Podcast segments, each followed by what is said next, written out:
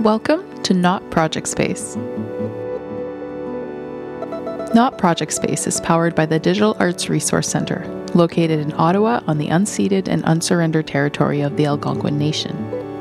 The space is uniquely configured to present installations, screenings, and performances by contemporary artists working within the field of media art.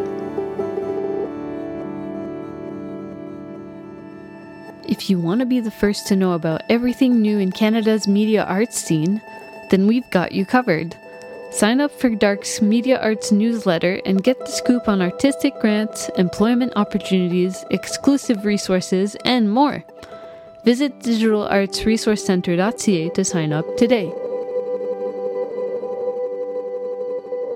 Hi, everyone, and welcome to Not Project Space's podcast series. My name is Agnès Ducharme, and today I'll be talking with artist White Feather Hunter about her work in our online exhibition, In Space Gray. Before we start, I'd like to acknowledge that we're connecting with you today from the unceded and unsurrendered territory of the Algonquin Nation.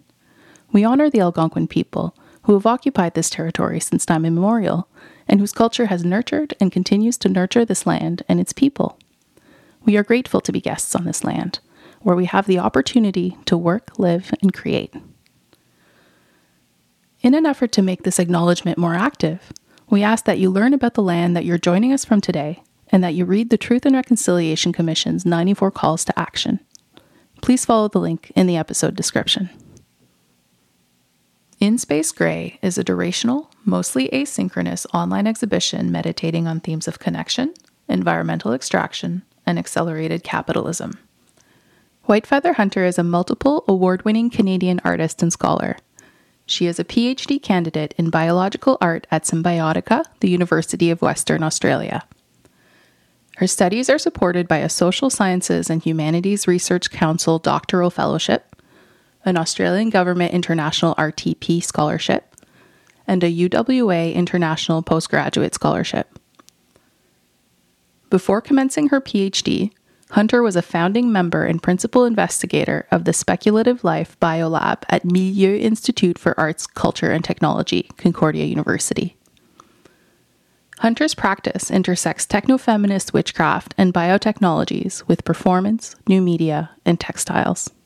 White Feather Hunter works with the many intersections and problematics of bioremediation. During her residency in the Faculty of Science at St. Mary's University, it was Whitefeather's intention to make an offering of gold producing microbes to a poison site where settler industry had rendered the landscape useless and dangerous.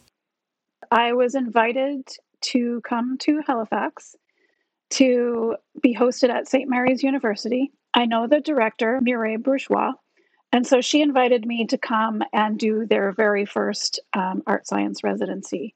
So this was, you know, in a way, sort of an inaugural project, um, and it was kind of like a test project. So I happily agreed and went to Halifax for six weeks, I believe.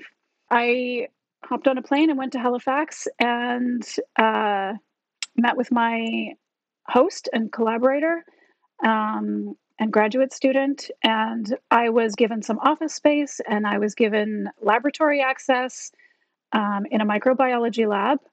I went to um, collaborate, I guess, or be hosted by um, an environmental scientist at St. Mary's University. Uh, this is Dr. Linda Campbell. She's an environmental scientist working, you know, around phytoremediation, which is kind of remediating the environment with plants. Um, so I was looking at, you know, the intersection of my area of expertise um, in microbiology with her area of expertise in um, phytoremediation. And we were interested in exploring possibilities for how a very contaminated um, gold mine tailing site might possibly be bioremediated. Prospective Futures, the Aurelia project, starts with bioremediation. I guess I should back up a bit and um, start with the, the foundations of the project. Bioremediation is looking at a way of using living um, organisms, and it, it can be plants. When it's plants, it's you know more specifically phytoremediation, or it can be microbes, um, which is what I was attempting to do in my case. So there are, are lots of different approaches that people can take for looking at ways that you know other species might be able to be used to clean up a polluted site. And you know the specific polluted sites that we were investigating were these legacy gold mine tailing sites. For people who might not know what that means, um, basically, when a company goes in and mines an area for gold, lots of you know toxic chemicals are used to extract the gold from the ore. What happens is that you know they're left with a bunch of waste material, which is usually in the form of very very toxic sand uh, at the end. So that sand is taken and dumped somewhere, and that becomes the toxic tailing site. So there were two sites that we visited around Halifax. One was at Montague, uh, the other one was at a place just simply called Muddy Pond. And I was sort of really interested in the Montague site because it was so uh, visually captivating, I guess, in its starkness, you know, in its sterile looking uh, landscape aesthetic. It was this vast landscape of gold, literally gold um, sand. And, you know, that sand was kind of really dazzling. And this is due to the fact that there's still up to 40% of the of the gold from the original ore is left in these tailings. And this was a legacy site, meaning that this process had happened back in the 1800s. So, you know, when when you're walking around in these sites, this gold is kind of coloring the sand and it makes for this unbelievable, beautiful, incredibly toxic uh, wasteland. It's important that I mention that there's still 40%, up to 40% of the gold still remaining in these tailings because the Nova Scotia government was interested in bioremediating these tailings specifically uh, so that they could go back in and remine them. You know, once the toxic chemicals were removed, they could then go back into these sites um, and hopefully extract some of the gold. And this was a bit of a, an ethical conundrum for me. My motivations towards bioremediation were, you know, as an artist, they were poetic. Um, I, I, was interested in uh, poetic engagement with the landscape, with the culture of the original First Peoples of that environment, um, as well as with looking at human relationships with microorganisms um, and how I might, you know, use that to possibly bioremediate this landscape. I was not interested in supporting um, industry going forward and and putting more chemicals back into the landscape once it had been cleaned up. My collaborator, uh, Dr. Campbell, was interested in this potential for bioremediating the site um, simply because she would rather see industry, you know, and the government and these companies go in and remine a site that was already toxic rather than going to a new pristine site um, to try to mine for gold there. You know, it's it was a very good point that she was making in her support for you know, bioremediating for this purpose. My perspective is that they will probably just continue to mine wherever they can, uh, whether it's, you know, a former site or a new site. So, um, you know, there was sort of a, a difference of ethics around that, I guess, uh, which which was really interesting. It was a pretty valuable learning experience for me because I think that, you know, there's a lot of greenwashing that happens um, when people think about things like bioremediation. Um, but the point I like to make now, having had this experience and having sort of learned these things through this experience, is that it's important to look at why this site is going to be bioremediated and for whom. Is it for the community? You know, to make the site less toxic for the community that lives around it? Um, or is it for industry? Or maybe sometimes it works out to be for both. You know, these things are so complicated. And so this this project became a really, really politically complex project and at times very frustrating for me. Uh, sometimes distressing as I, you know, grappled with the complexity of the issues. Um, very, very valuable learning experience.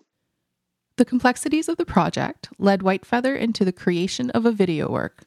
My original intentions for this project, I guess the end result, was um, a performance. I was interested in how I might put some gold back into that environment while also reducing the toxicity. So I worked in the microbiology lab at St. Mary's University for six weeks, um, testing soil samples from the two sites, culturing a specific uh, species of bacteria called Cupriavidus metallidurans. And this is an extremophile species. Okay, so it needs very um, particular conditions in order to thrive. One of those being um, very high temperatures. Um, it's usually found around, you know, volcano openings, uh, effluent sites where you know hot effluent is kind of seeping into the environment. Um, so I had to learn the characteristics of this species, um, culture it in the lab at specific temperatures. It has this wonderful metabolic characteristic where it can produce enzymes that will reduce uh, mercury to inert particles, so they're no longer toxic. It can also metabolize other harsh chemicals that are used in gold mining processes like gold chloride and actually from those chemicals produce um, microparticles of 24 karat gold. So I worked closely with this bacterium and I was very cognizant of the fact that my uh, performative gesture might fail in that regard because A, um, the site was not a site that had high temperatures. So the probability of this bacteria being able to, you know, multiply itself and amplify its activity were slim to none. I'm also cognizant of the fact that, you know, putting a small amount of microbes into an environment where they might uh, be able to be active and metabolize the chemicals, et cetera, was something that was going to take a profoundly long period of time. You know, these microbes are responsible for producing some of the gold that we find naturally in the environment, but it would have taken millennia for them to do that in any significant quantity. I was really aware of all of these facts. So, you know, when I say that my activity, my gesture was meant to be poetic. This is what I mean. It was meant to symbolize decolonizing this space by recolonizing it with the microbes um, that may be able to repair the environment in some small way. Now, ultimately, one of the other researchers who was on the research, on Dr. Campbell's research team, won a million dollar bid um, from the Nova Scotia government to use uh, another um, chemical and possibly plants um, to bioremediate the site. And so, as soon as that bid came through, um, I was informed that the university could no longer support the end goals of my project.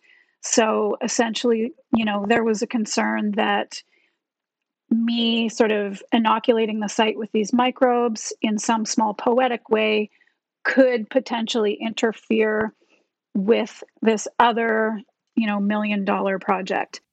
Whitefeather instead introduced deactivated prayer bundles into the site.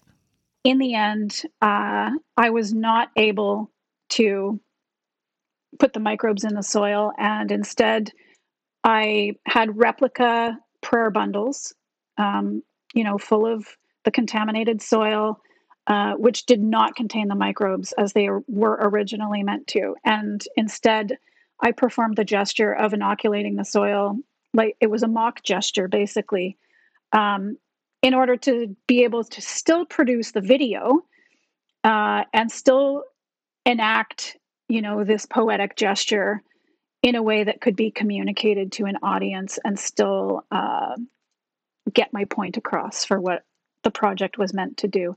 So that was a compromise that, you know, I had to make in the end. And I guess, you know, ultimately the project had to take a back seat to this other research that was being conducted for the sake of industry. So, very politically charged. It was still an incredibly valuable experience. And, you know, I'm still extremely grateful to IOTA Institute for bringing me there and, you know, to Dr. Campbell for hosting me at the university and allowing me to do my experiments. Um, it, it takes a lot to get an artist laboratory access, you know, and she is still holding my samples of the microbes in her minus 80 freezer at St. Mary's University. So, you know, she she's been supportive in the ways that she can be supportive without compromising the larger goals, I guess, of her other researchers on her permanent, more permanent research team.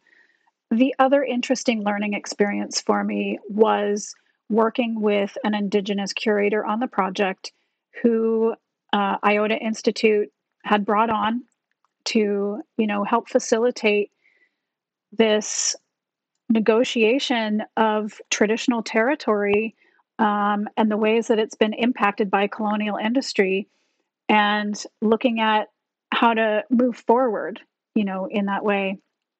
Roger Lewis is the name of the Indigenous curator who I worked with.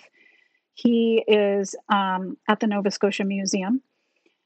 And he did come out to the sites and we sort of walked around. Um, but I met with Roger in his office, you know, one on one a couple of times, and he relayed some really valuable um, information to me through some storytelling and through sharing, um, you know, some Mi'kmaq Indigenous history because it is on traditional Mi'kmaq territory.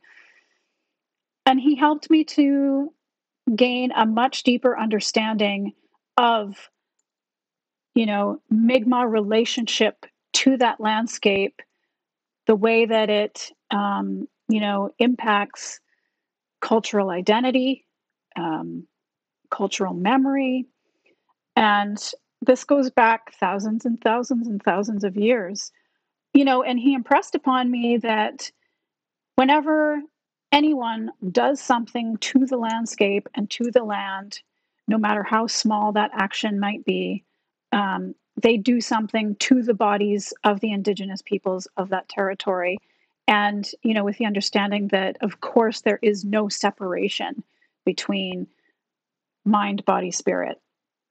So, you know, thinking about it um, in that way and from his perspective as a Mi'kmaq person, the best possible course of action in a situation like this is to leave the space alone and allow it to remediate itself. Because ultimately another human intervention is another human intervention. Interventionism is kind of what colonialism is built on. So that was also a really interesting um, perspective that I gained from working with Roger. And, you know, I'm so grateful for him taking the time to sort of explain to me in his own way through storytelling and through pointing me to archival material uh, at the Nova Scotia Archives an audio clip of which is in the uh, the video. That audio clip was something that Roger directly referred me to um, as a way of understanding Indigenous relationship to the land and to these gold mining processes. So, you know, Roger is in that video as well, sort of indirectly through that audio clip from the archives. This story that's being told of Glooscap and the way that Glooscap is telling the Mi'kmaq people that white people are coming and they're here to take your land and take the gold. And I should also mention that another part of the audio is an interview that I did with Robin Metcalfe. And Robin is the director of the gallery there at St. Mary's University. Um, and he has an incredibly deep uh, relationship as well with the gold mining industry through his own familial history. Um, you know, and that is um, colonial and early colonial history um, through his ancestry and through his, you know, father's profession. So he is telling his personal story about his relationship, you know, to gold mining, to Nova Scotia, um, and the political history around all of that um, from the perspective of uh, a colonial person. When I say it was a complex project, I mean it was incredibly complex for for all of these reasons. But the video um, ultimately is the gem, not the gold itself. Thanks to White Feather Hunter for talking with me about the complexities of Prospective Futures, the Aurelia project. This work was created during the course of her residency at the Iota Institute at St. Mary's University and was funded by the Conseil des Arts et Lettres du Québec and the Canada Council for the Arts. For more about White Feather's work in In Space Gray, visit digitalartsresourcecenter.ca.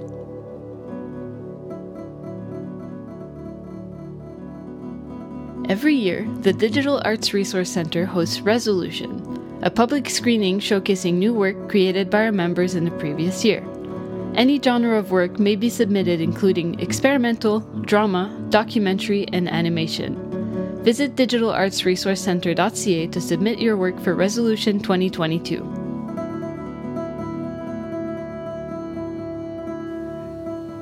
You've been listening to Not Project Space, powered by the Digital Arts Resource Center. This podcast was produced by Agnès Ducharme with the help of associate producer Gary Franks. Original music by Adam Sagley. This episode was recorded by Agnès Ducharme and Mel Gosselin, with special guest White Feather Hunter. It was edited and mixed by Adam Sagley. And of course, it wouldn't have happened without the rest of the team at DARC Annetta Hagel, Jenna Spencer, Kalaya Bourne, Denise Marchesán Cabral, Feza Lugoma, Christopher Payne, and Daniel Conisvita. Special thanks to the City of Ottawa, the Canada Council for the Arts, and the Ontario Arts Council. Join us once a week this fall on digitalartsresourcecenter.ca slash inspacegrey to interact with the works of Ashley Boa and Leslie Marshall, White Feather Hunter, Maize Longboat, Tina Pearson, Emilio Portal, Manuel Pina Baldoquín, and Tosca Teran over the course of online exhibition In Space Gray. Thank you for listening.